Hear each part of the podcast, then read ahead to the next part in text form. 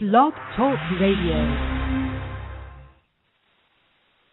Well, hello everyone, and welcome to Alzheimer's Speaks Radio. I'm your host, Lori La Bey, founder of Alzheimer's Speaks resource website, blog, and radio.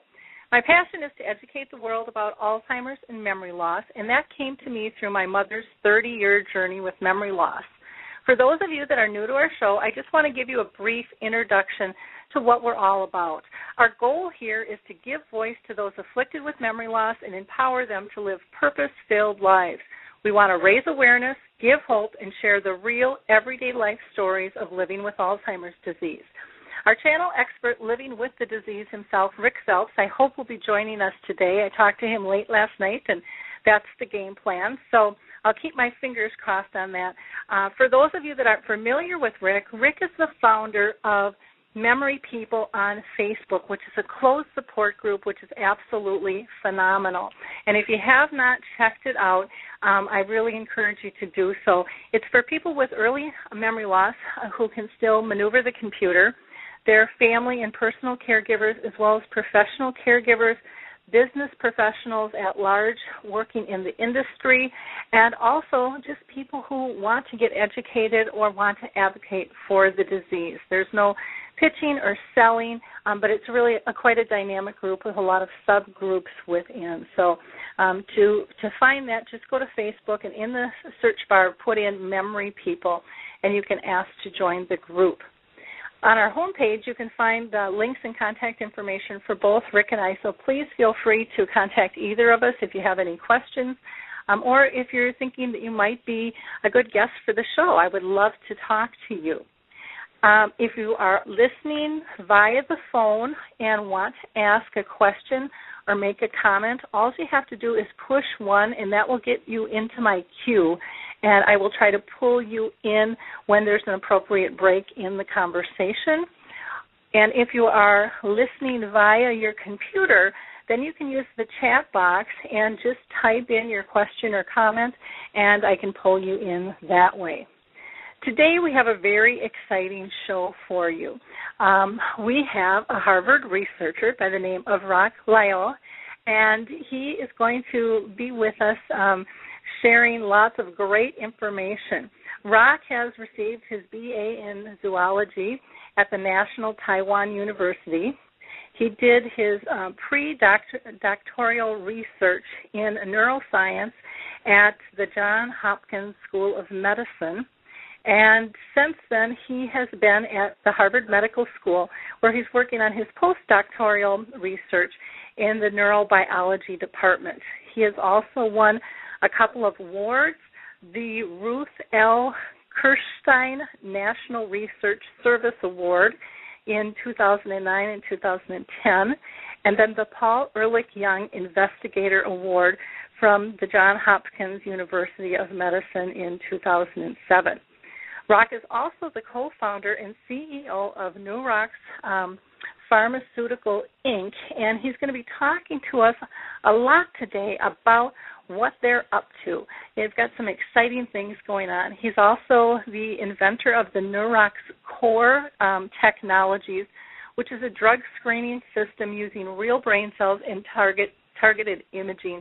And again, I'm going to let him go into all of that. Um, and then he's also the founder of uh, and developer of Apps for You, which is um, devoted to development for iPhones, iPads, and iPods. So, welcome, Rock. I'm so excited to have you on the show. How are you doing today? Good, good. Thank you, uh, Lori, for the introduction, and I'm glad to be on the show today. Wonderful. Was there anything that I missed that you'd like to share um, about yourself um, with the audience in your bio? Um, that sounds about right. oh, okay, sounds sounds good. I always like to double check because you never know. I, it's not beyond me to miss something. So, uh, well, I guess to kick off, I always like to ask our guests um, the simple question um, about telling us about yourself and what your connection is to Alzheimer's disease and dementia. Sure. Um, so it's actually a very long story, but um, of course I'm gonna to cut it short. So basically, um, as you just mentioned, that um, I'm studying neuroscience at Harvard Medical School right now. So, um, and I conduct research to show that um, um, how brain cells connect with each other and how these connections are modified. Uh, brain cells uh, form connections with each other to communicate, uh, and in many neurological disorders, including uh, Alzheimer's disease, these connections are uh, gradually lost. So when brain cells lose their connections, learning and memory will subsequently be impaired. Uh, in the past four years or so, uh, I've been working um, in the laboratory of Michael Greenberg, a department chair of neurobiology at Harvard, and uh, I'm a research fellow right now. And uh, prior to joining his lab, uh, I did about six years of uh, doctoral training at Johns Hopkins University in the laboratory of Dr. King-Wai Yau um, in the field of vision research. basically, I study a third type of photoreceptor in the retina, um, which is uh, very important uh, for regulating circadian rhythm and um, uh, photoentrainment. So uh, I've been doing uh, this kind of basic research in the field of neuroscience for more than 10 years uh, now. And as you can probably tell by now by my accent, um, I'm not really an American, not yet. um, I was born I was born and raised in Taiwan uh, before coming to the United States uh, 11 years ago. And um, the country I came from um, is somewhat different from the United States um, as for uh, how elderly people are uh, perceived and uh, treated in society. Uh, the society in Taiwan, from my understanding, and generally in Asia, expects um, young people to particularly pay respect to and uh, take good care of uh, their older generations. Uh, just for example, um, we would yield seats to elderly on public transportation. By the way, I believe many people also do so in the United States. I'm not saying that you know we are quite that different. I just want to point out a few things uh, happening in Taiwan. No, I think that's great. I, I think that's that's good for all of us because you know this is a global issue. This isn't just here in the U.S. and you know people have migrated all around the world. So it's it's important for us to learn one another's um, cultures and and how things are done. I, so I know I, I appreciate you sharing that with us. So please go ahead. Sure. Um, you know, I like to share these kinds of um, cultural differences I noticed after I come here. So I think I find them uh, sometimes interesting. Uh, for example, we would use these to elderly uh, on public transportation, on bus, on train, and whether they are designated senior priority seats or not, it doesn't really matter because from our education we were taught to, to do so. And it also goes without saying that uh, elderly um, enjoy many um, benefits such as uh, discounted pricing, you know, that is good. Uh, for many uh, services offered by the public or even private uh, places. Um, and also, every year, the government would celebrate um, um, having these elderly uh, uh, for our society and then gives a subsidi- how to pronounce that word correctly, subsidiaries to old people. And we even have a holiday. It's um, um, a holiday to honor elderly, and the list goes on and on. So um, I love that. yeah, um, you know, having a holiday for maybe we should uh, have a holiday for Alzheimer's patients and caregivers. Um, you know, one day hopefully. Yeah. Um, to bring the um, to bring up the awareness, and um, uh, some people probably have heard about this. Um, in Asia, we have an old saying that um, an old person is like uh, a treasure to the family, and uh, old people serve as our role models, and, and they are generally uh, more knowledgeable and experienced.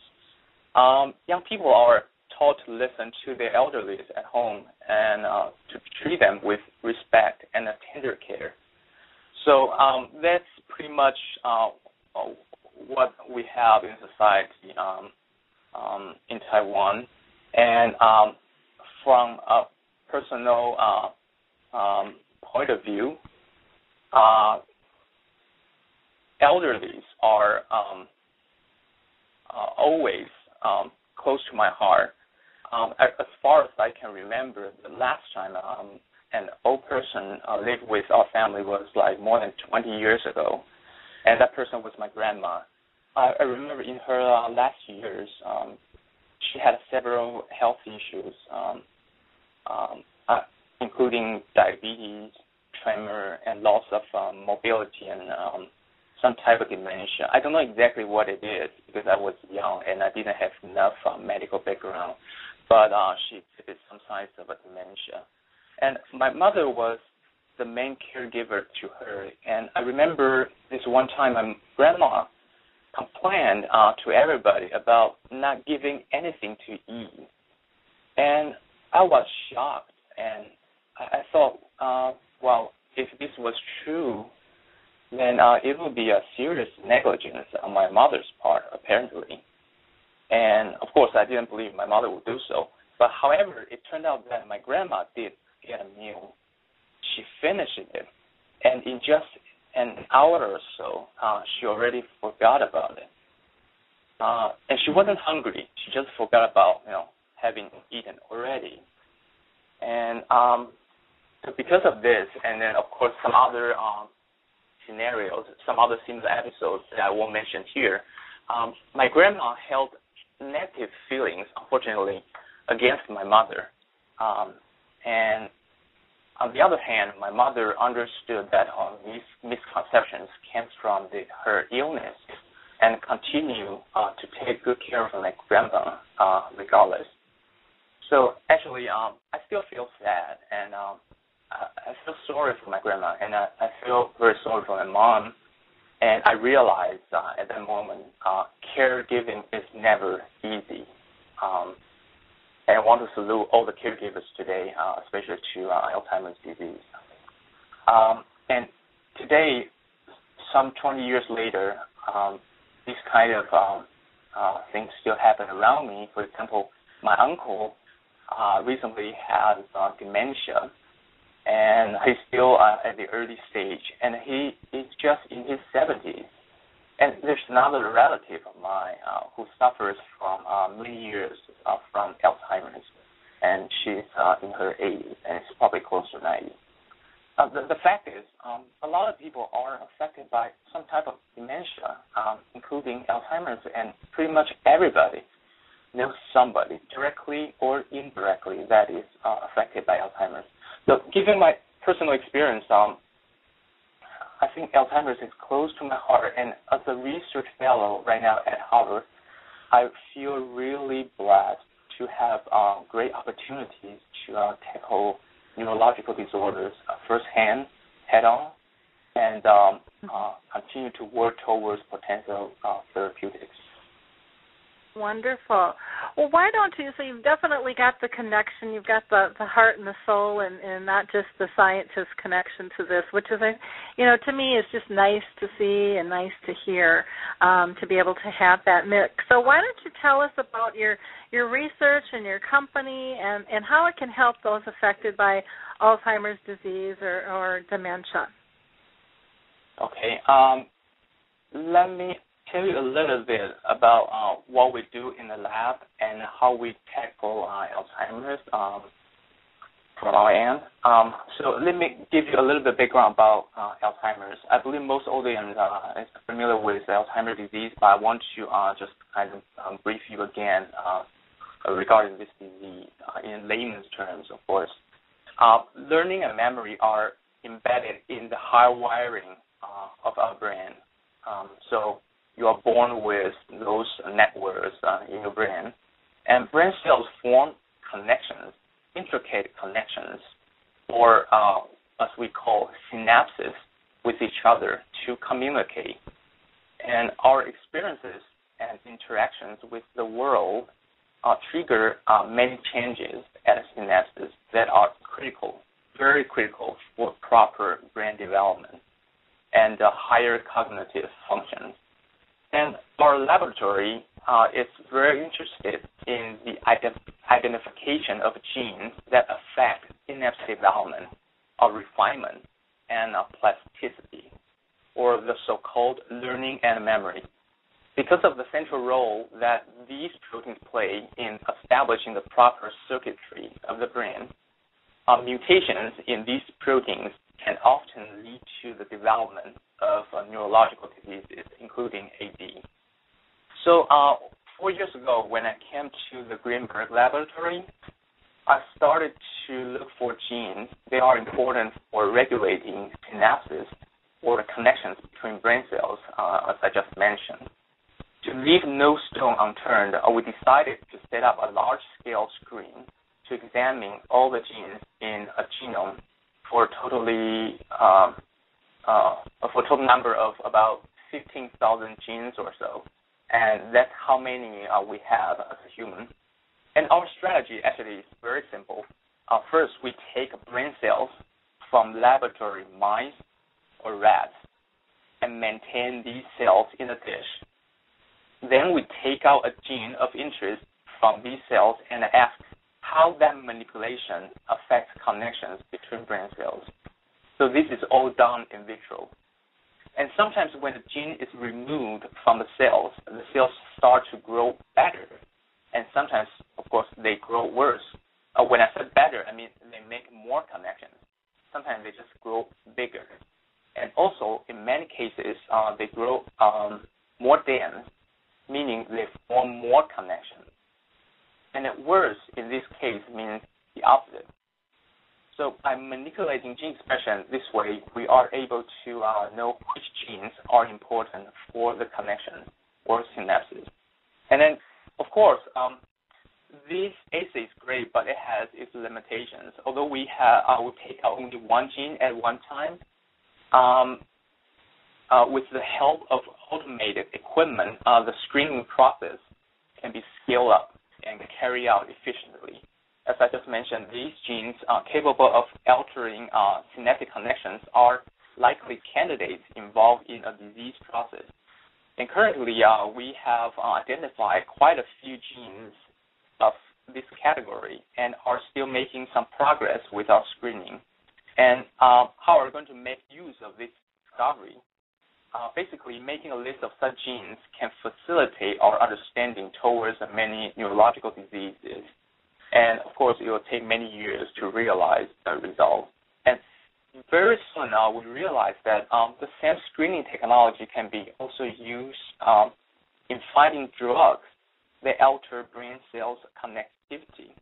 Uh, specifically, drugs that can enhance the growth and connectivity of brain cells um, the way we do it is that uh, we simply add a drug to the brain cells uh, in a dish and then ask if that drug makes brain cells grow better.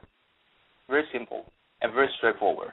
And so far, we have tested thousands of drugs and find, uh, found quite a few that are potentially therapeutics for neurodegeneration. And in Alzheimer's, the uh, affected brain cells gradually lose their connections and they continue to wither and eventually die.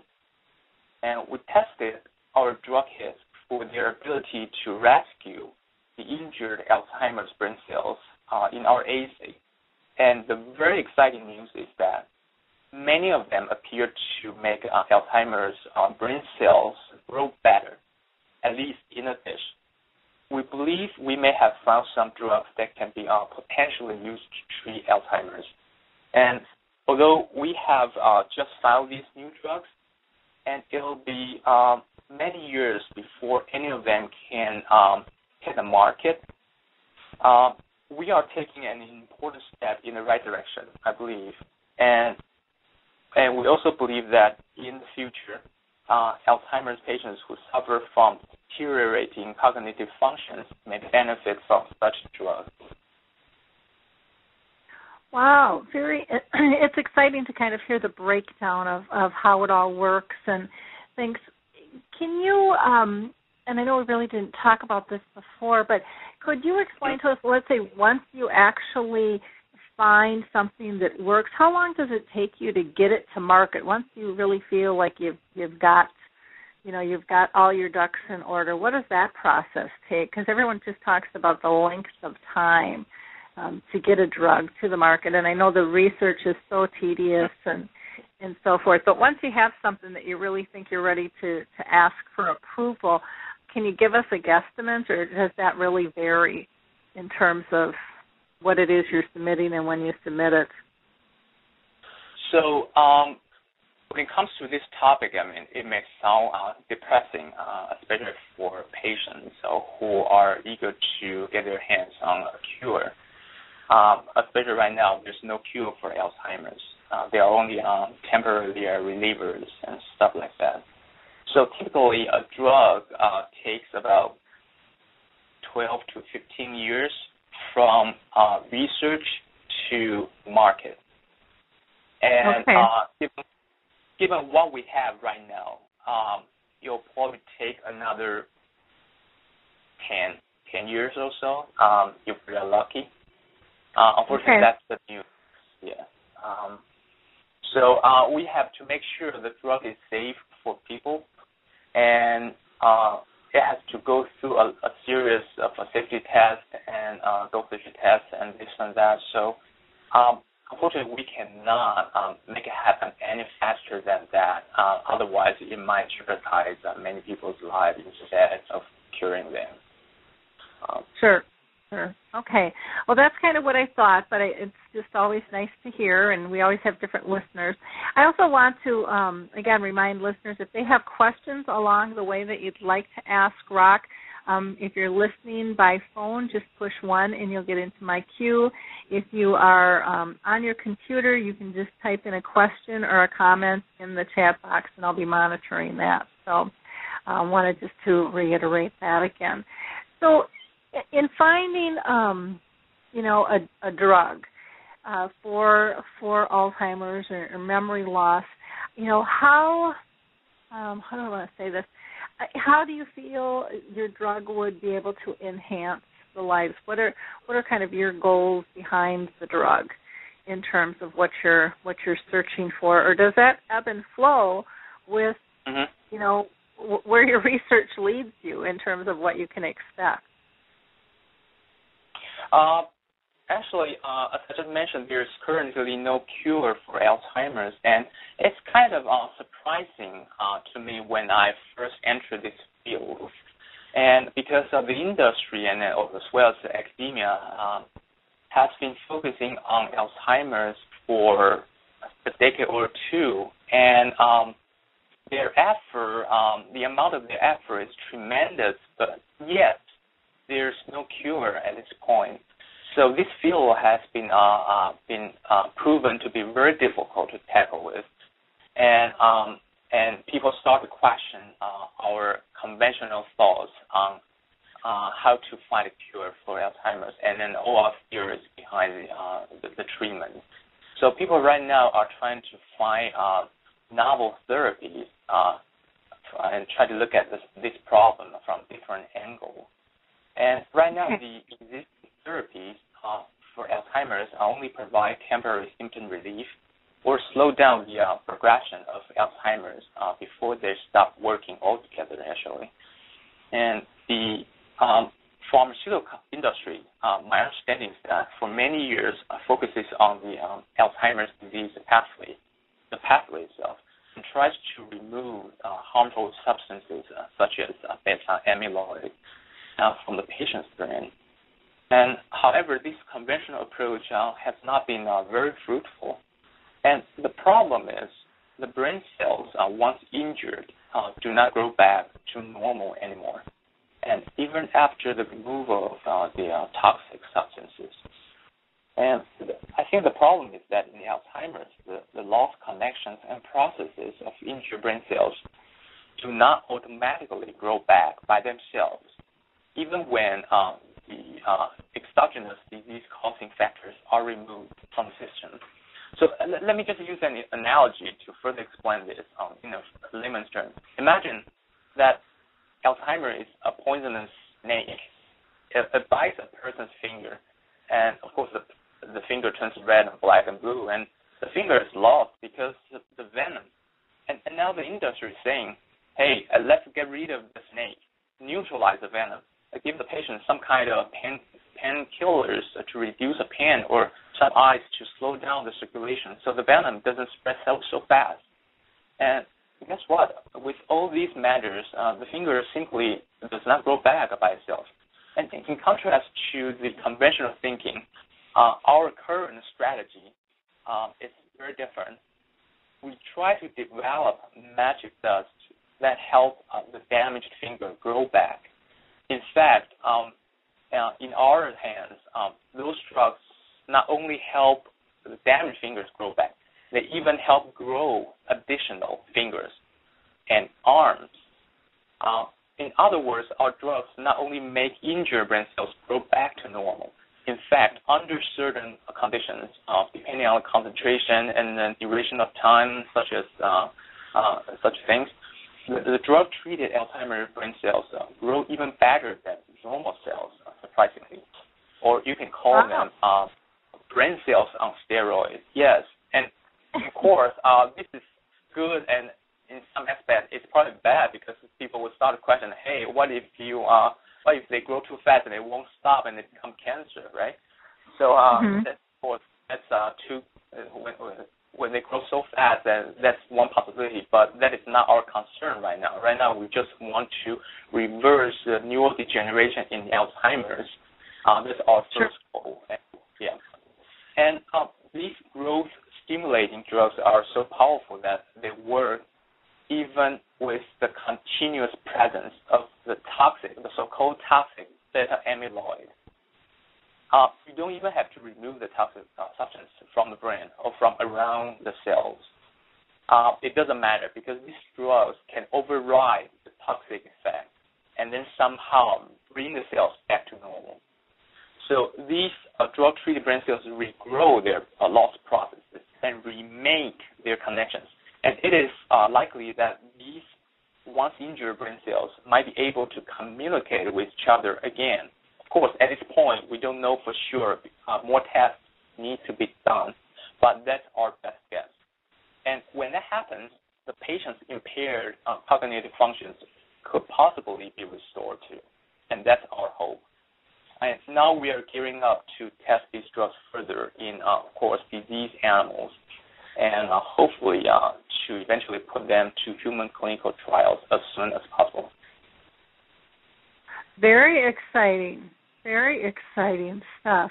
Can you can you tell me, you know, what's the biggest surprise or compliment that that you've seen or heard regarding your your research and the path you're going down? Um, yeah, that's an interesting question. Um, actually, uh, because our approach is rather novel, and um, so when people first heard about this, they would say, "Oh, wow, uh, this is interesting," and they, they always like to learn more. And um, one thing I want to point out first is that um, what makes our technology unique uh, is that our drug screening platform uh, utilizes uh, authentic uh, or real brain cells are freshly isolated from um, from the mammals.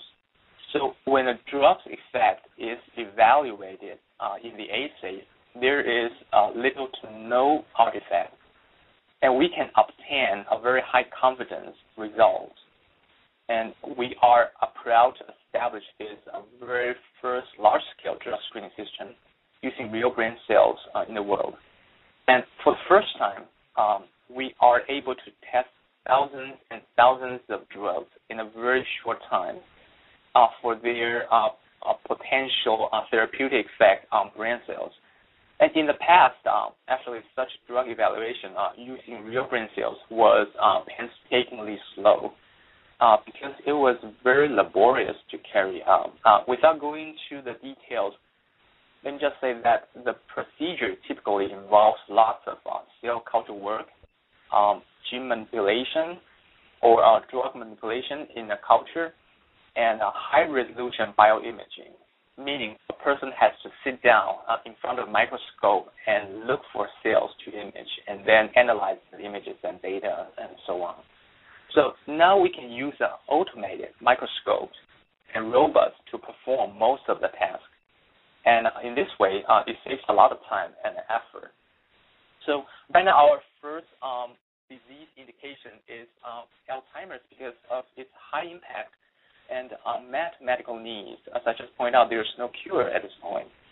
And however, our technology could be very useful for other neurodegenerative disorders as well, uh, because uh, our drug screening platform is uh, very good at spotting uh, neuronal growth stimulating drugs. And in the future, we'd like to also explore different areas such as uh, other types of dementia and even autism, epilepsy, uh, depression, or uh, Parkinson's. And uh, in addition to our unique technology, we also have uh, multiple drugs at hand that are unique in that none of the uh, FDA-approved drugs for Alzheimer's work like ours. nearly all the existing drugs seek to reduce the symptoms uh, or try to slow down the progression of Alzheimer's. They don't help injured brain cells grow better. They just uh, mitigate the symptoms, and there's a big difference. So there's currently only one drug that sort of resembles our idea of stimulating the growth of brain cells as a cure. However, unlike ours, uh, that drug is actually a very large protein. It's not a small molecule, so you cannot swallow it as a pill.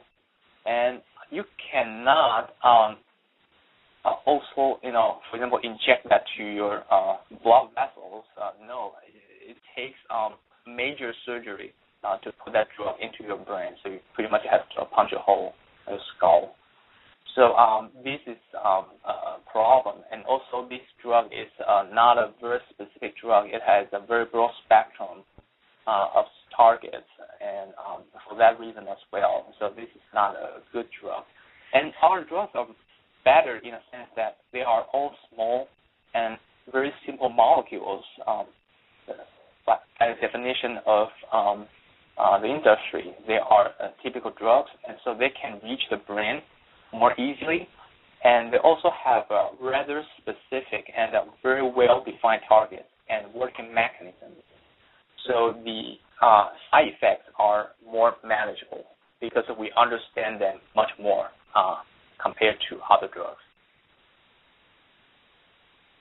Wow, that's really interesting. The the different, you know, I guess I never thought of the delivery system. Um, you know, you, you just kind of everyone's waiting for a cure and and how it works, but but your your company is really doing some very different things um, than than the norm out there, and so that's that's that's exciting and be, having it be explained the way you did in terms of instead of just kind of um, dealing with with what's there and trying to reduce the symptoms you're i mean you're stimulating actual brain cell growth and then having it be as small as it is will make it much more um, user friendly on the for the delivery system which is which is pretty exciting.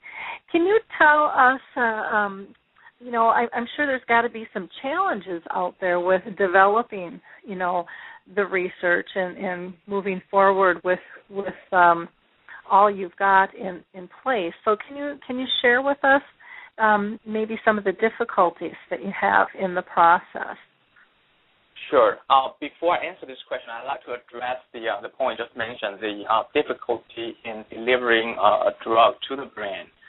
Um, so for uh, this is a, a, big problem for all the CNS diseases. That is uh, how we find an effective way to uh, put the drug into the brain of a patient uh, without uh, going through a major surgery.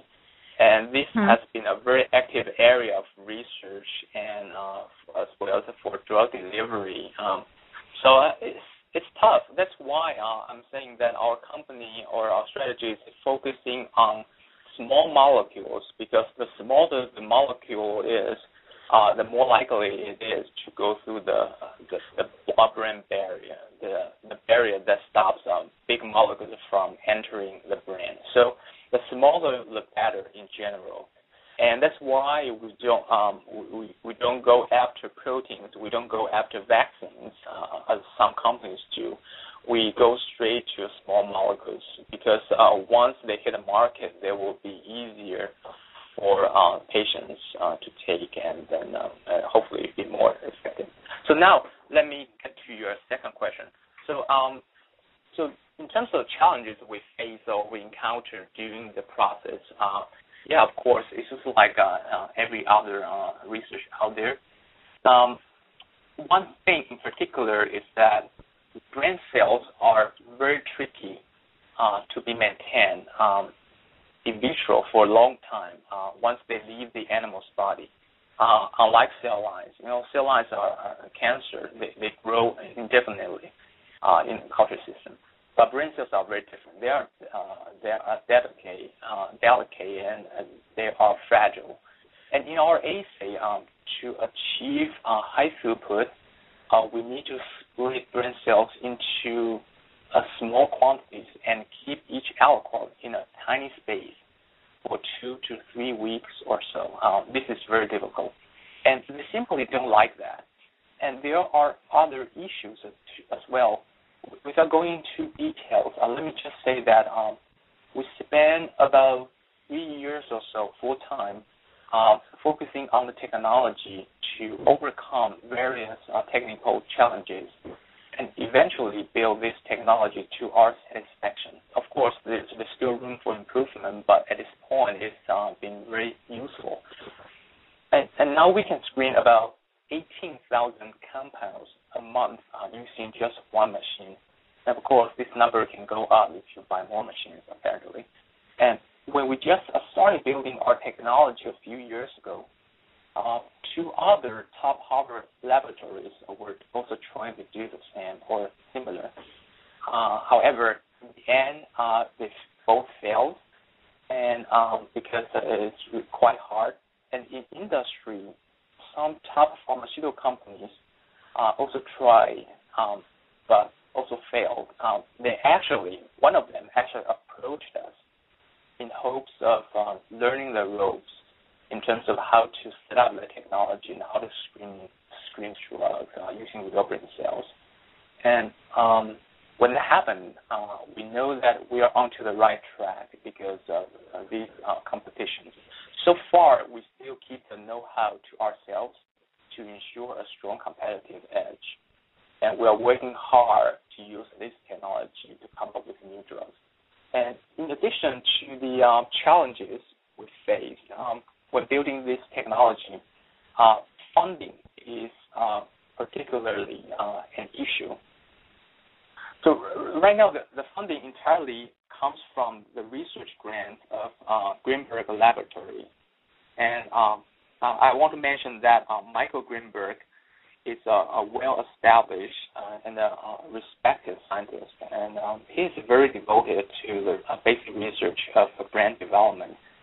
And honestly, um, with, without him and or his help, and our current progress would not be even possible.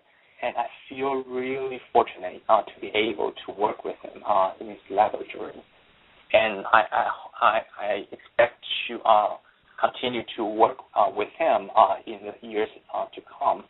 And now, with our proprietary technology and the lead compounds for Alzheimer's, and we feel that it is um, the right time to take these breakthroughs a step further. We want to uh, continue our effort uh, in the industry because we feel that this is the best way to facilitate the drug development from where we stand right now and to uh, the, uh, the rigorous uh, drug testing in animals. And um, because of that, we decided to found our own company. And uh, because we know this technology and drug candidates are better than anybody else. And the number of drugs we identify uh, and the amount of follow-up work uh, required to advance drug development from this stage to next have gone beyond the scope of academic uh, settings because um, our drug screen technology is so powerful that we actually obtain more than enough drug hits uh, in our hand, and uh, we are totally tied up in analyzing these drugs and, and doing follow-up work. So we sort of become um, a victim of our own success, so to speak. Yeah. and uh, So if we want to bring these exciting and uh, promising drugs uh, to the uh, Alzheimer's uh, patients as soon as possible, we think the best way is to gather all the resources and do it in a company. not in a laboratory uh, anymore. And um, so we also plan to license the drug screen technology and the rights to further uh, drug development from Harvard Medical School and uh, to use uh, in our company. And what we plan to do uh, next is to test these drugs uh, in animals, specifically uh, in Alzheimer's animal models, and there are a lot of them, more, actually more than a hundred of them. So these animals are genetically modified to mimic the symptoms of Alzheimer's. Although I have to point out here that none of them is perfect, and none of them really 100% recapitulate the symptoms of Alzheimer's in human. However, they are very useful tools. Uh, they can provide uh, a lot of insight as to how a drug works and how a drug might affect the, the outcome um, uh, of Alzheimer's. So uh, we already know that uh, our drugs make brain cells grow better, and now we also want to know if and how they improve cognitive functions and memory. So uh, in order to do that, uh, uh, we need to uh, carry out a series of tests in animals, and there's no way that we can model it uh, in vitro using real brain cells to dissociate cells from mammalian animals. So our preliminary results from the in vitro studies are very promising, and we have high hopes for the preclinical trials. Um, so the challenge or the hurdle we face right now is raising enough capital for our startup. And um, this is not an easy task, apparently, especially in this weak economy. Um, so uh, even finding a job is not easy anymore. So uh, the venture capitals um, generally think us too early, too risky uh, as an investment. And although when they hear from uh, us, they are always very excited about uh, our progress and the effort we made, and also our novel thinking and our uh, current uh, uh, strategy. And that said, they still wouldn't want to invest in us. So because I don't blame them. So uh, this is also new to me because uh, I understand they have a financial goals to meet. Uh, uh, they are a venture capital after all. They have to make big money. But and to them, this is probably just a business, uh, unfortunately to them. And however, I think what we plan to do here is more than just a business uh, because we are doing it for a good cause. And we are trying to find a cure for um, millions and millions of Alzheimer's patients, and we all have loved ones who are affected by this disease, and we want a cure for them, not because we want to make big money out of this, of course not. Uh, I, I, think uh, by setting up a company and doing follow-up work for these uh, preliminary drugs, um, we can certainly help a lot of patients waiting for cure, at least give them some hope. And uh, we can ease the burden of many more caregivers as well. And I believe as long as we keep telling the world about our story, uh, our progress, our strategy, uh, our plan, and even the challenges and struggles that we faced, uh, I, I, believe we will find more and more people uh, who are willing to believe in us, uh, believe in what we're doing right now, and believe in our determination to bring uh, a cure for Alzheimer's and are willing to support us uh, in whatever way. Wonderful. Well, it, it's very interesting to hear. Now, we do have a question, and um, Mary Ann wanted to ask Does your small protein drug pass through the blood brain barrier? Uh, yes. Uh, so, we just give it an idea about how many. Uh, so, if we run the screen blindly. Oh, that, that means without knowing their identities, we just run them through our screen.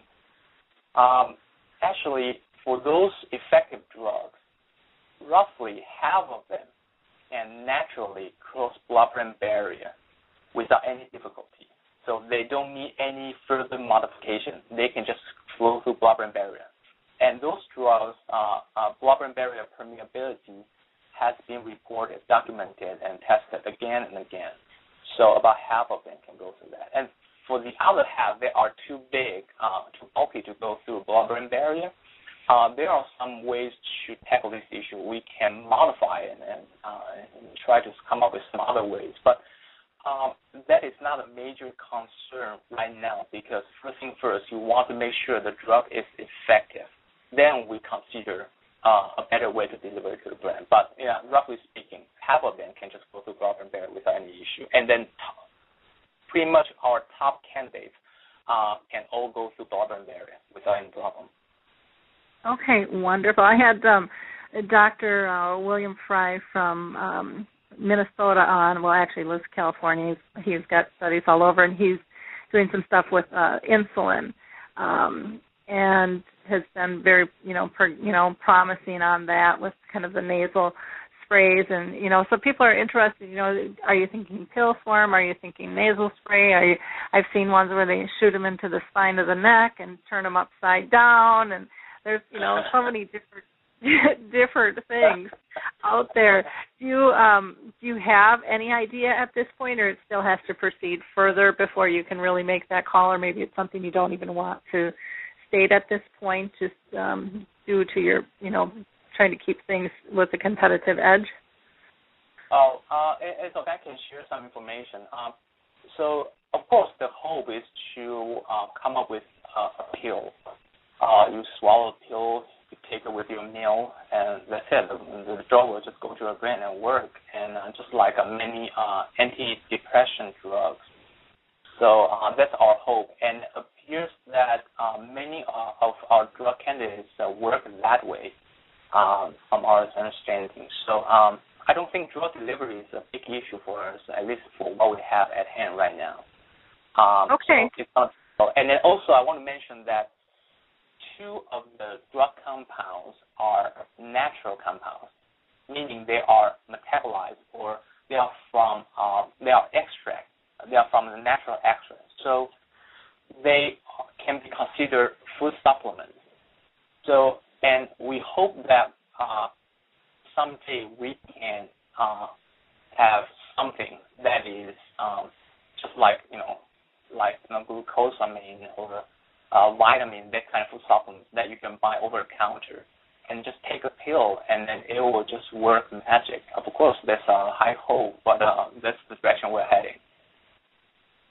Okay, um, got another question for you here. They were wondering if you have um, an option or, or, any ideas as to what causes Alzheimer's. Uh, that is the um, million dollar question or billion dollar question. if Mary Beth is opposite with her questions. She's wonderful with her questions. So, um, but do you, do you have anything that you kind of lean towards, one way or the other? Uh, the funny thing is that um, since uh, although we have done a lot regarding uh, finding a cure, but actually mm-hmm finding the cause of the disease is not our first priority at this point, and it's not a concern because, again, I just mentioned that our approach is very different from the industry and from everybody mm-hmm. else. So we try not to fall into that kind of uh, group thinking.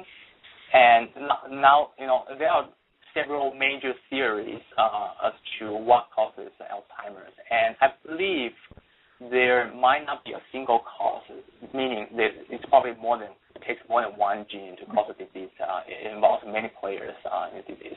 So it's hard. First, first thing first, it's hard to tackle that many genes at the same time. And second, um, uh-huh. we try to look at the end result is instead of the cause.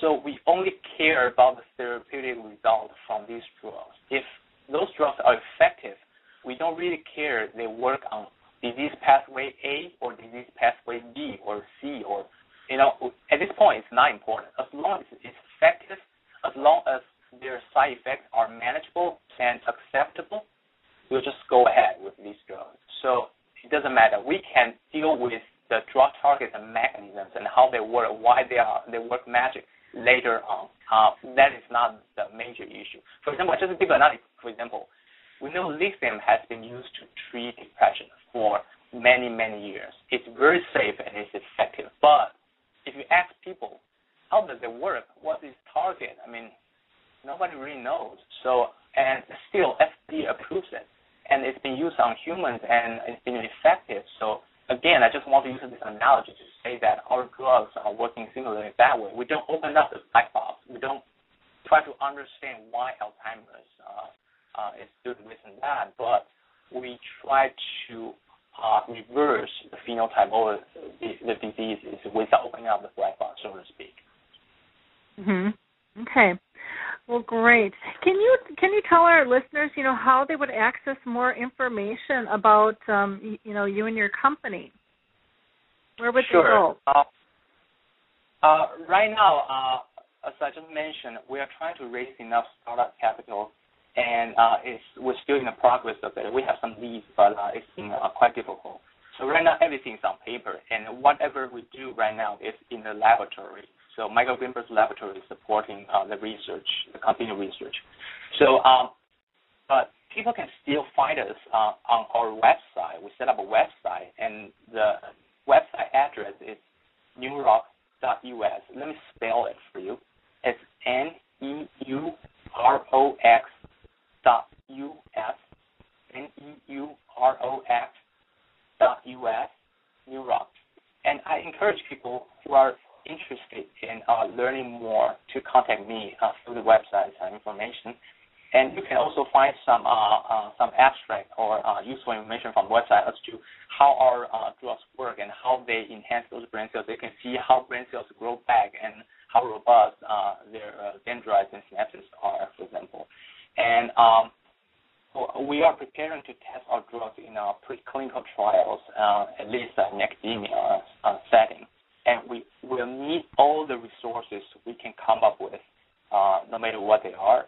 And if people want to support us in whatever way, uh, please don't hesitate to drop me uh, an email. Uh, you can find my email address on the website as well. And I'll be more than happy to share more about our story. And I also like to hear from uh, Alzheimer's patients and caretakers uh, and even researchers or whoever cares about this disease uh, in general. And just let's exchange uh, thoughts and share stories. I believe the more people uh, who care about what we're doing, the faster for us to move forward. And again, we need to gather everything we could possibly get uh, in order to move forward. Uh, and I want to uh, tell you our website again, in just just in case you missed it. It's at neurox.us, N-E-U-R-O-X dot U-S. Thank you. Wonderful. Now, Marianne, Mary Beth's got another question here, and she is just asking for clarification. So, are you, te- are, you know, are what you're doing? Are you testing? Is it all natural, or is it I've never heard this word before, so maybe you can explain what it is, and maybe I'm crucifying it, but nutraceuticals? Uh, so yes. I, uh, mm-hmm. So basically, it, this is a gray area. Uh, just like all food supplements. Um, some people call them uh, nutraceuticals. That means um, they are nutrition, and um, they are also potential um, uh, drugs, basically, uh, if you want to say. But so this is why they combine these two words together and become a nutraceuticals. Uh, but to claim that uh, uh, a natural compound or food supplement has um, therapeutic uh, effect is um, it's, it's it's a great zone. You know, FDA uh, does not like that, and because um, there's not enough evidence to support these kind of claims in general. So uh, when you market this kind of uh, product um, on label, usually it would say it's not clinically proven. Uh, you know, uh, dosages have not been established. You take this uh, at your own risk, things like that. So, um, so yes and no. But at the same time, I would say some of them might be effective. It's just that they haven't gone through uh, enough rigorous tests so the manufacturers cannot say for sure that it's effective or not. And people just take these uh, because they hope that they will work, but whether they work or not, really nobody knows. And then, um, so when in the future when we have similar product like this, we'll try to be, be very careful. And of course, we are not going to market something that we claim that could be potentially therapeutic at the same time, just nothing about it. We of course we are going to continue the clinical trials in the background, but before they are finished, we still like to um, uh, put this uh, product in the market so that people can start taking them as long as they are safe. Uh, but we cannot say they are therapeutic, of course, uh, before they go through the whole, uh, you know, phase one, two, three trials. Um, and I want to point out that actually two, at, at least at this moment, two of the drug compounds uh, we identified are natural compounds. They are not synthesized from uh, the factory. No, they are purified from food or purified from uh, plants. So, um, and we know the, identities of these two, so we know they are relatively safe. So they can be uh, digested by human, and um, there are no reported side effects at this point. But whether they can effectively cure Alzheimer's, of course, we don't know for sure at this point. Many things need to be done, but uh, they are uh, they are very different from traditional drugs, so to speak. So they are not as effective uh, if you take them and put them in a dish to see how brains grow better. They usually have a lower affinity. However, they are considered uh, safer. Uh, so that's why some people prefer uh, herbal therapies or um, that kind of herbal treatment, and uh, these two might be preferred in the future as well for some people. And the other or the major category of our drug finding, drug finds um, is uh, small molecules. Those are synthetic molecules, small molecules. Uh, you don't find those in uh, in nature. So these are typical drugs, and most of our drugs are like this. So um, so this is more uh, conventional, and um, we hope um, we can explore the potential of these drugs. And then uh, one thing probably is probably not made clear in my previous uh, talk is that these drugs actually we started by screening known drugs, that is FDA approved drugs, clinical drugs, or some of them are clinical dropouts. The reason why we screen these known drugs is because um, these drugs uh, are safer, uh, and most of them have been used uh, in humans for treating different uh, diseases other than CNS disease or Alzheimer's, apparently. So we screen those drugs and we find novel uses for these existing drugs. And uh, um, some people call it repurposing repurposing a drug. We find a novel purpose for these existing drugs. So since these drugs have already passed a lot of safety tests, so uh, it will be easier for us to follow up the um, the work, and then also it will be easier to carry out the uh, animal tests, and the the chance of success, of course, is higher uh, as a result because they have been uh, proven to some degree. And right now, we just want to test these existing drugs in um, their effect of uh, treating Alzheimer's. And uh, once that is proven, we'll probably uh, try to screen additional drugs based on these known drugs or the so-called chemical derivatives. They are based on the structure of these known drugs or these are prototypic drugs. And then we will try uh, to market those drugs. Okay. Now um, we've got another question here, and that is: so can a pharmaceutical company um, can they patent how they process a natural product to make it perform better, and then have the right to a financial claim um, in its marketing? Uh, I believe you can patent the formula containing those uh, natural compounds, the formula itself, but not the compound itself. The formula, the combination of ingredients. And okay. uh, that's my understanding. Okay, and that's yeah probably a a lawyer question too. So I don't want to I don't want to tie in too much with that, but it was a, it was an interesting question, so I thought I would throw that out there.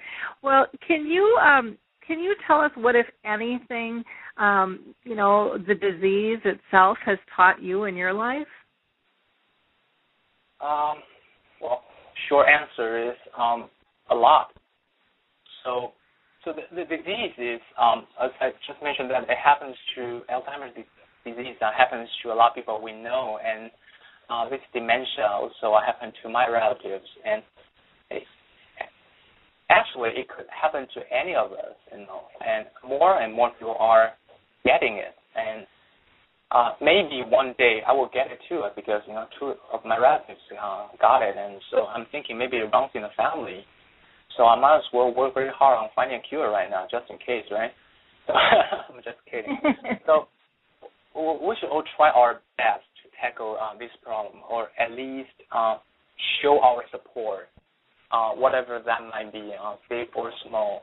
I think anything will help at this stage because honestly, we have nothing in terms of uh, effective cure right now. So anything will be good, and also given the the um, the economic weather right now, uh, and also the budget issues uh, the government has, um, the research budget is going to be cut uh, uh, in the next few years. Um, it's been very difficult already, and now it's getting even more difficult. So we really need your support. And um, after so many years of research on, on Alzheimer's, and the exact cause of the disease is still not completely understood, and we need more research in this area and we like to have more people devoted to this area. And apparently, we still have much to learn about this disease. And the industry has been um, uh, been in this mode of group thinking for too long, and I think it's time for us to think differently, think outside the box. And the so-called amyloid approach simply does not work too well.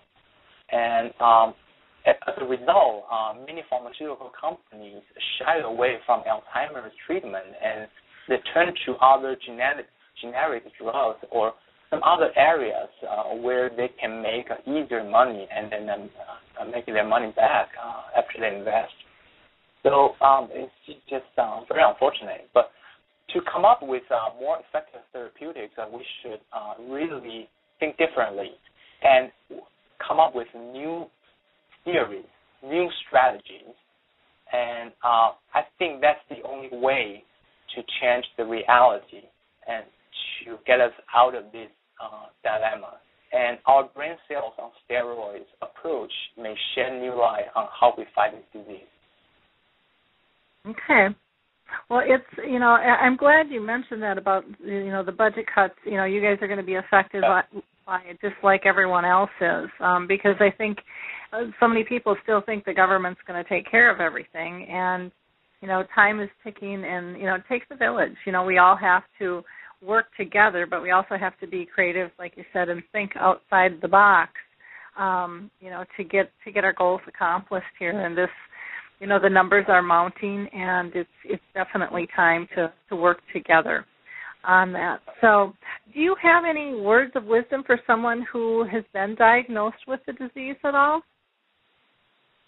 Um, I always like to encourage people uh, because uh, there is always hope, uh, no matter what the current situation is. Um, and the least thing we could do right now is really hope. Of course, we can do much more than that. Uh, you can uh, visit us and support us. And uh, keeping a, a, very positive attitude is something we could do from our end when the disease strikes us or the loved ones around us. And there are various means of diagnosis and treatment uh, available right now, although they are not perfect, but uh, they are the, the available options for um, the patients right now. And uh, we should um, keep ourselves updated uh, and keep ourselves aware of the information and aware of these options and, um, and keep up with the, uh, the newest development of therapeutics and also the news from the academia and the basic research. And most important of, of all, to reach out to show your support. That's what we need right now. Okay. Um, one of our listeners um, wrote here. This is the this type of peer research needs support. This is the freshest voice I've heard since I started listening. How do we support this? So why don't you again um, point our listeners into a direction where they can contact you and get more information if they would like to um, chat and um, be able to learn more details. I know that there's regulations around what you can and cannot do on a, on a public platform and so forth, and sure. we want to respect all of that. Um, so, is it is the best route then for them just to go to the website, which is um, n e u r o x dot us. Again, that's www dot n e u r o x dot us.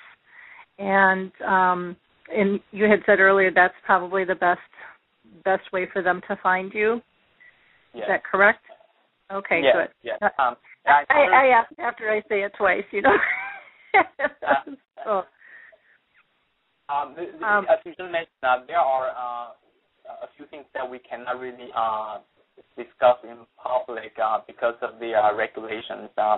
Um, so, but I'm more than happy to answer all your scientific questions or uh, your other requests and anything at all. Uh, we can even just make friends, um, and then because we're in the same community, and I really encourage people to write to me uh, and then we'll just uh, discuss about uh, new ideas and then share thoughts. Um, it doesn't really matter whether you can really, um, you know, sponsor us in, you know, in, in a very specific way or not. Um, it doesn't really matter. We can just make friends. Sure. Now I'm I'm on your site in the contact information. If people want to email you directly and don't want to even go there first, it's just info at and then n e u r o x dot u s. That's info at n e u r o x dot u s. Um, there's also a fax number down there too if somebody wanted to shoot a fax, which is eight one five four two five 8773. And um, Rock would be more than glad to to talk with you. Um, it's been just such a pleasure having you on the show. You're really making a, a huge difference in terms of the world of dementia there. And you know, I always ask the question of, you know, how are you personally raising awareness and improving the lives of those with dementia?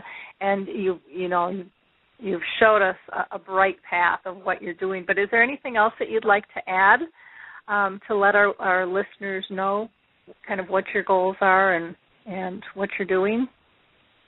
Sure. Uh, I'd like to share a few final words. Um, that is, um, of course, I got a PhD, but I'm not a medical doctor. I'm a, a scientist uh, who um, happens to stumble upon uh, great opportunities like this to take on this uh, disease head on. And um, um, I believe is my uh, destiny, so to speak, uh, if you will. And there are a lot of researchers uh, as well, like me, working in basic research uh, to fight diseases and with or without the spotlight. And I think I like to bring people's attention to them as well because they all deserve the credit and topics uh, continuous support. And our, our, team at Harvard has been working very hard on, on unraveling the mechanisms under our brain diseases. Although we are still uh, at a very early stage, uh, we are making a good progress, and we are continue to make good progress. And we are ready to uh, uh, make more by planning to launch our own venture. And I, I, I, we will continue to devote ourselves to further drug development, uh, leading to potential dementia treatment. And we are very, very optimistic about the future. And I, would like to thank you for the support in advance. Thank you.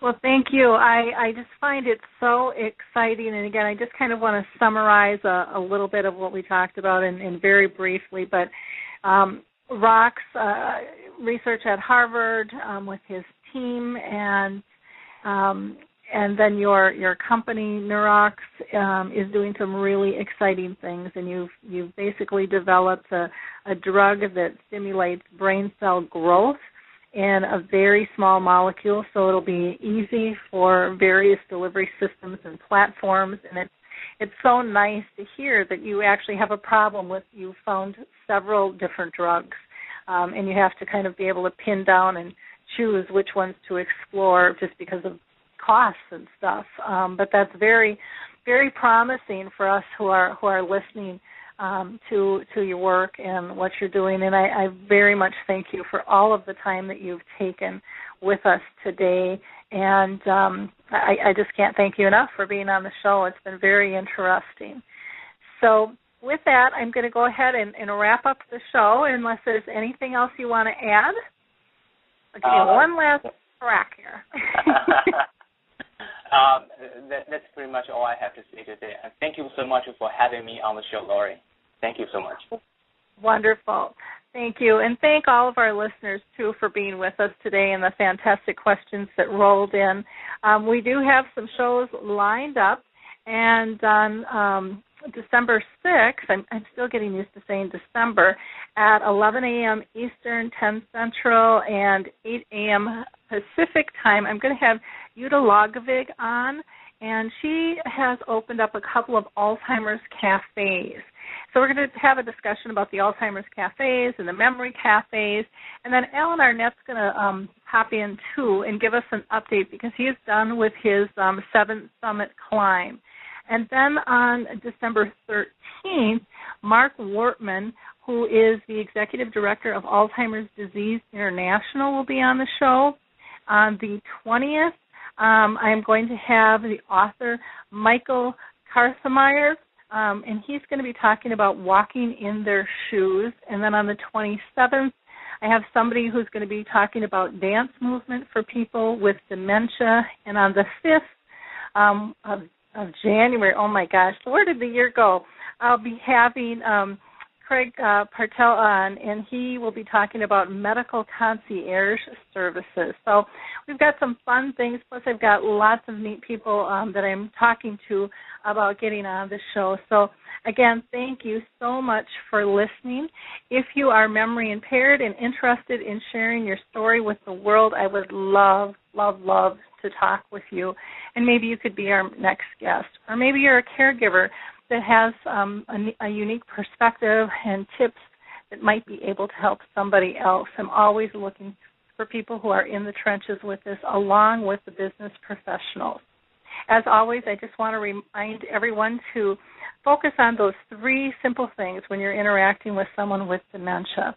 And the, the three things are are they safe? Are they happy? Are they pain free? And you can get that memory chip tool on my website at www.alzheimersspeaks.com. Thank you again all for listening and have a blessed day. Please think ahead to go ahead, and we'll catch you at the next show. Bye.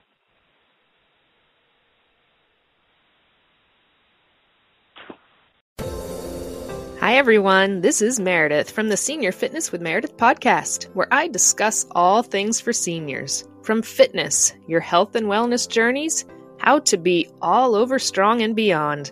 I also have my mini podcast called Motivation with Meredith. It's a great, quick motivational pick me up for your days. Join me, listen now, search for Senior Fitness with Meredith on your favorite podcast platform.